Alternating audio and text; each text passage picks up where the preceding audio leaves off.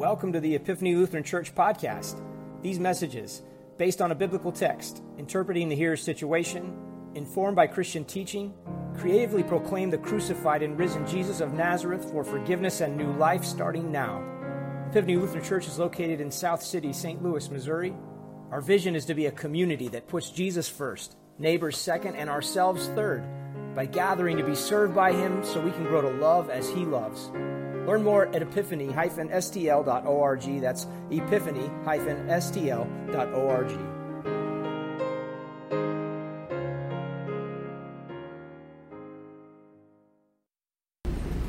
How many of you have been to Alaska?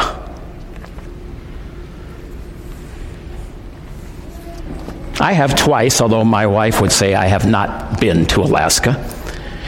Because I've only been to Ketchikan, which is the southeastmost point of Alaska. She would consider that to be more like northern British Columbia. But it said Alaska when I was there, so I checked it off my list, and it's now one of the 49 states to which I have been. And it was interesting there. It was, great. it was a lot of fun. I, I, I, I caught fish, even though I'm not a fisherman. I caught halibut and salmon, halibut. Have you ever seen a halibut? They are these flat fish with eyes that are up on the top. They weigh, oh, 30 to 80 pounds or so. And when you catch one and you reel it in, it's like reeling in a garage door. Until the eyes pop out of the water, and then you got issues. And I loved being out on the open ocean. We were in a 21 foot skiff, which, you know, what's about the length of a pew? That's not the biggest boat in the world. There were three of us in that 21 foot skiff, and we were out in the open ocean past Last Island. And Last Island is called Last Island because you guys are bright. And we're out there past Last Island, and the swells are majestic.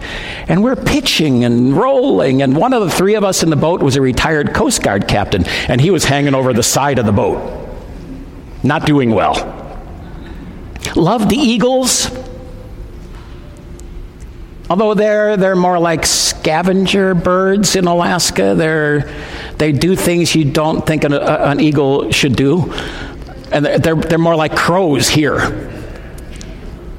And I love the whales, the big humpback whales. These things have entire ecosystems growing on their backside. We were so close to a couple of them, one of them dove under the boat and came up on the other side, and you could feel the movement of the water underneath. I saw a hundred humpback whales or I saw 20 humpback whales five times each. Uh, no way of knowing. But you know what I really liked? I liked the I liked the rhythm of the place, and I, I could feel it in my very being. And it, it, it might have been the tidal movement, because tides have impact on us, you know. And there's a 17 foot tide swing where I was, which is kind of a significant swing, but the pace, the rhythm, just seemed to kind of embrace everything. It was like there weren't separate things, it was all one thing, and one would lead into the next. Here, I feel a little more compartmentalized, eh? You know, you run over here and you do this, and you have these expectations from these people over here, and you get with these people and fulfill this role, and then you do this thing over here, and you're meeting yourself a coming and a going. Not there. There, there was kind of a seamlessness to life, and all things were connected. You know, there is a a rhythm to our spiritual life as well. The Greek word for rhythm is rhythmos, which means flow. And our the rhythm of our spiritual life is in some ways like a tidal movement. We come in, we go out. We sweep in, we sweep out. We come in to be fed. We bring our hurts and our aches and our questions and our doubts and our misgivings. And here we are fed, we find rest, we, we tuck, tuck ourselves into the comfort of a loving God, and then having been fed, having been refreshed, having been renewed, having been equipped, we sweep back out to do our holy work. And the outing is every bit as much a part of the rhythm as the in-ing. We come to be renewed, to be reconnected, to be reinvigorated, and we leave to do our holy work. Somewhere along the line, somewhere, and I don't know when it happened, we have confused the essential aspect of a congregation's life. We have a tendency to think that when the congregation is gathered, it is exercising its primary function, and so we put a premium on things that happen here. Truth is, the scattering is every bit as much a part, if not more so, of a congregation's life than the gathering. Epiphany, being Epiphany in a hundred different places during the week, each person doing his or her holy work in his or her own place. See, this is not so much a arrival point as it is a launching pad. And let me tell you, if a, if a congregation ever caught the vision of that and became serious about equipping its members to be effective in their holy work while the congregation was in its dispersed mode, that congregation would impact the community.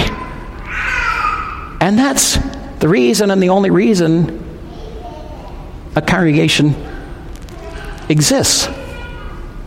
See, the rhythm of our spiritual life sweep in, sweep out, but it's meant to be seamless. No distinction between the in and the out, between the sanctuary and the workplace. They're essentially the same thing just different expressions of living in and under the grace of God. But let me tell you, if, if either of those aspects is missing, if we come here to be fed and are not, or if we come here and we're closed to being fed by word and sacrament, or if we don't leave here with a sense of going about our holy work. The rhythm is broken, and then we're compartmentalized, disconnected, dissatisfied, empty, fatigued, and searching for significance. And make no mistake, okay, make no mistake, the coming is critical. The sanctuary, absolutely essential. We come here to hear of the grace and love in which we live and move and have our being.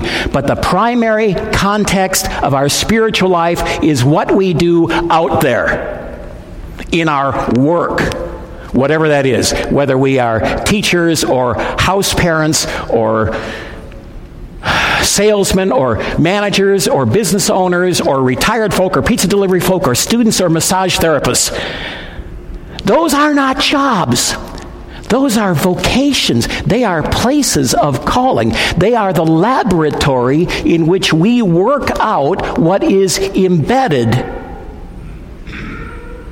here. And see, if we don't have a sense of vocation, folks, if we don't have a sense of the holiness of our calling, if we don't leave here with an excitement and a sense of personal renewal in our mission,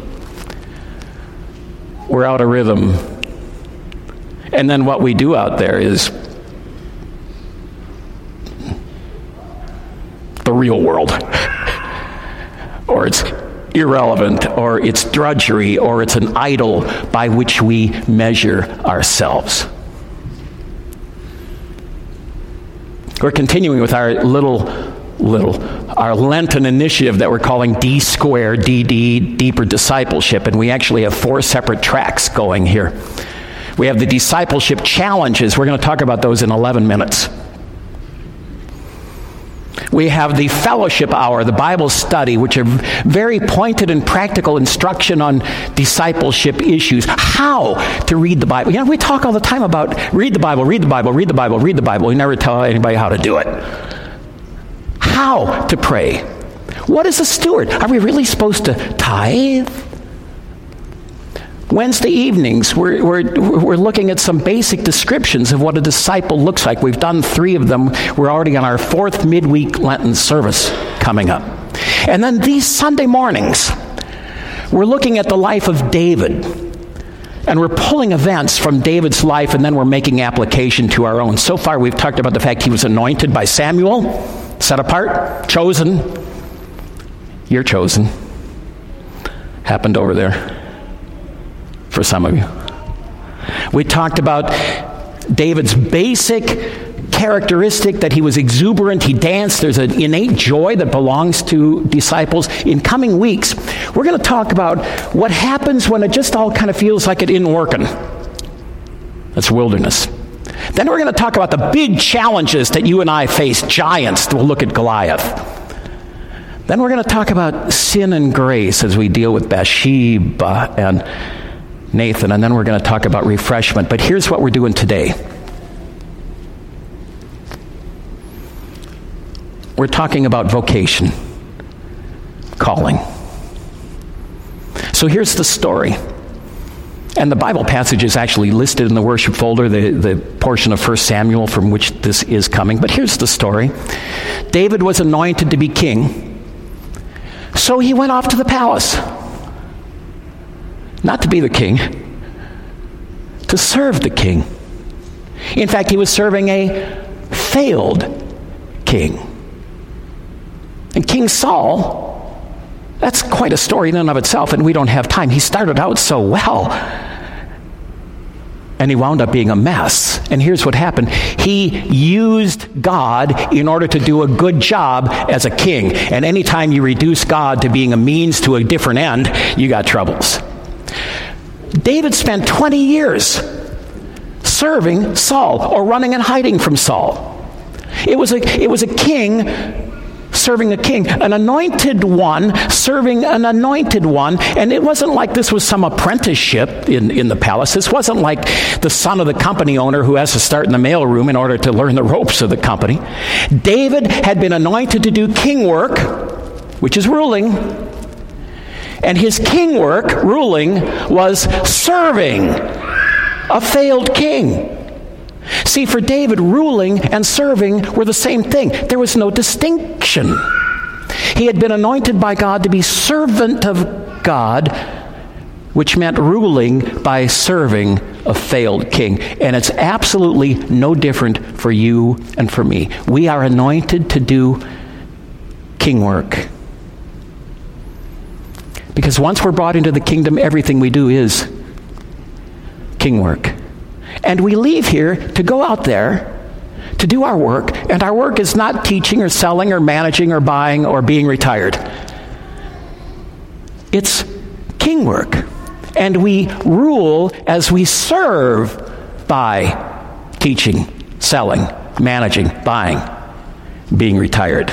You know, every now and then I hear somebody tell me that they feel like they are called into church work. The inference is that somehow that's more holy or spiritual than what they had been doing. Just not true. I've done both. I've been in the church, out of the church. I have to tell you, I felt more called out of the church than I ever felt called into the church. See, what we've done, we have confused church work with kingdom work. And church workers can be kingdom workers, but it's not their position that makes them such. It's the awareness that they are living out their God relationship in the midst of church, just as others are living out their God relationship in the midst of their work or home or being retired. All of work for us in the kingdom, all of work is connected to the sovereignty of God and is intimately related to the kingdom. In fact, when we're doing our king work out there, that's part of what we mean when we pray, Thy kingdom come, because as we're doing our kingdom work, the kingdom is coming. And since it's all the same, since all of our king work is an expression of the sovereignty of God, it's all high and holy, whether it's done with an alb and a cincture or an apron. And since our work is connected to the kingdom, an expression of the sovereignty of God, Whatever we do, it is God at work. God is at work through you in whatever it is that you do out there. And here's what God is at work to do to bring order out of chaos, to guard the sanctity of life, to deliver victims from misfortune, to extend pardon and peace and mercy, to bring dignity to land and people. That's the kingdom coming. That's what you and I do. That's exciting. And you know what? We may never, ever see the fruits of our labors. The patient tilling of a relationship, the careful planting of a seed of hope, the faithful performance of the most menial and tedious and mundane and boring tasks like ironing. But if those things are done as an extension of the kingdom, they bring their holy result. And for most of us, our king work is quiet work, gentle work, surrendered work, work which may not even seem to have any ultimate purpose or meaning. It doesn't flash in titles or accolades or retirement parties or raises. It's simply the living out of our God relationship in the midst of whatever surrounds us. It's the seamless going of our worship that is always empowered by the coming of our worship.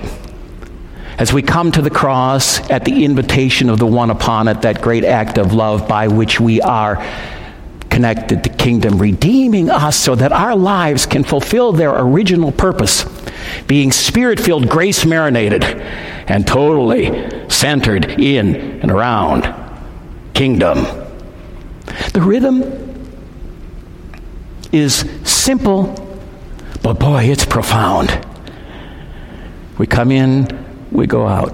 We come to sanctuary. We come to hear the gospel. We come with our aches and our failures, and we take in the message of unconditional love. And we bask in the warmth of grace by which we are renewed and refreshed. And for the moment, every burden is lifted and every weight is removed. And we're at rest. And we hear the proclamation that even our forgetfulness of who we really are and our refusal to live as king workers is completely forgiven.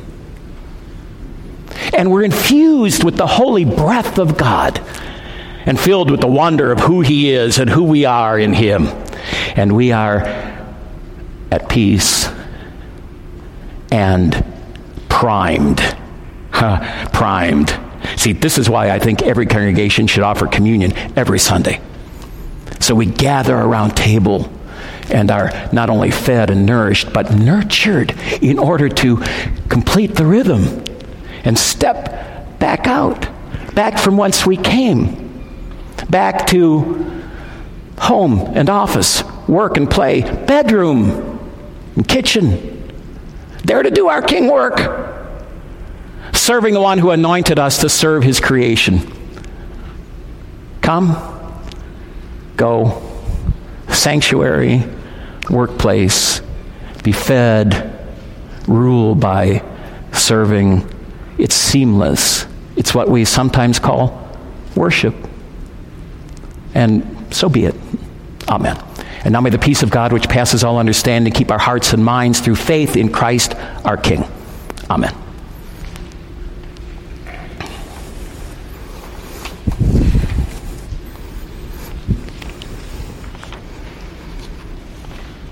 This is our little time of sharing, and we're going to look at those discipleship challenges. How many of you have actually completed? I, I, wish there was some other word we could call it other than a bingo card. How many of you have completed a line anywhere? Okay, Pam, which line did you complete? The top line. I don't have mine with me. What, so what? The top left is what? Who's got their thing with them? the top one is what? Jesus? Thank you, Jack. You know, we are 39.6 through percent through Lent as of yesterday. Yet the top line is Jesus. Thanks, Rod.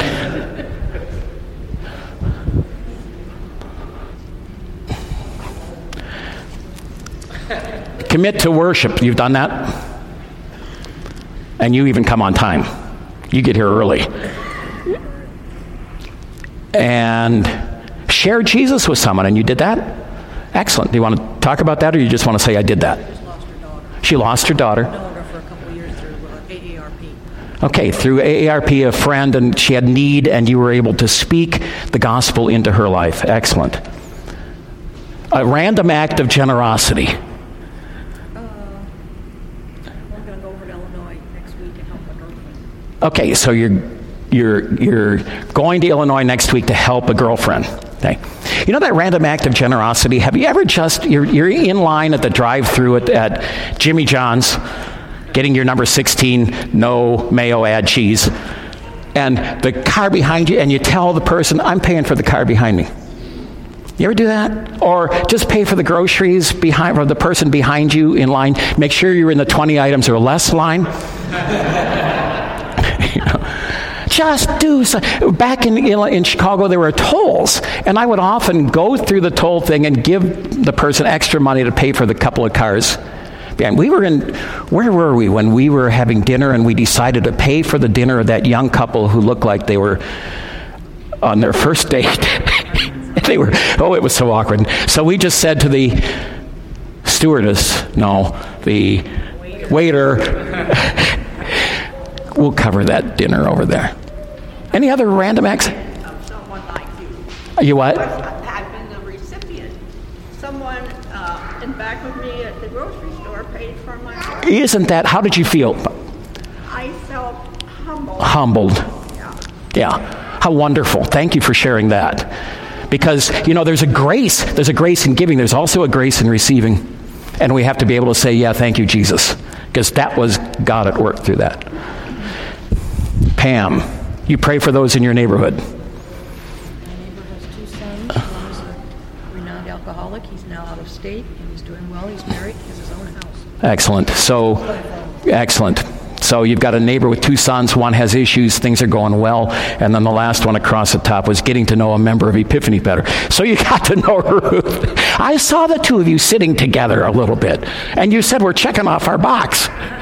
Did you check off yours too then, Ruth? Okay. Anything else? Anybody else have any experience? That, and see, we, we, we want to. This is a time that we can share and just kind of talk through. This is what, how it's working for me. This is important for us, and we don't usually allow ourselves the opportunity to do this. Anna. Well, I uh, have the address of being on call team, so Yes. Pray for the call meeting. That's uh, pretty easy, but it is we covet your prayers. Yes. Yep. Please do that. That's in row three, the second one in from the left. that one we should all be marked off. Judy, I've been on time twice. you've been on time twice. Is that 9:45 for you? Good for you. Well, you know, we had a we had kind of a, a, a, a shortened front of our worship, and uh, it was like 9:36, and we're into the readings already, and we, we're still nine minutes away from the 9:45 service starting.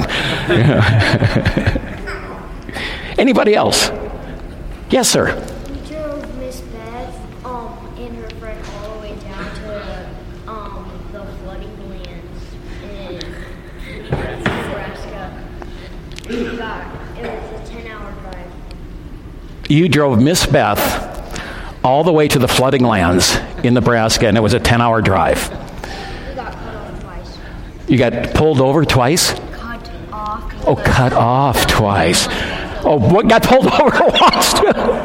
oh, this is good. So, a 10 hour drive with Miss Beth, too. You should be able to mark off all of these, I'm thinking, you know. Well done. Thank you. We're going to take opportunity now to gather our offerings.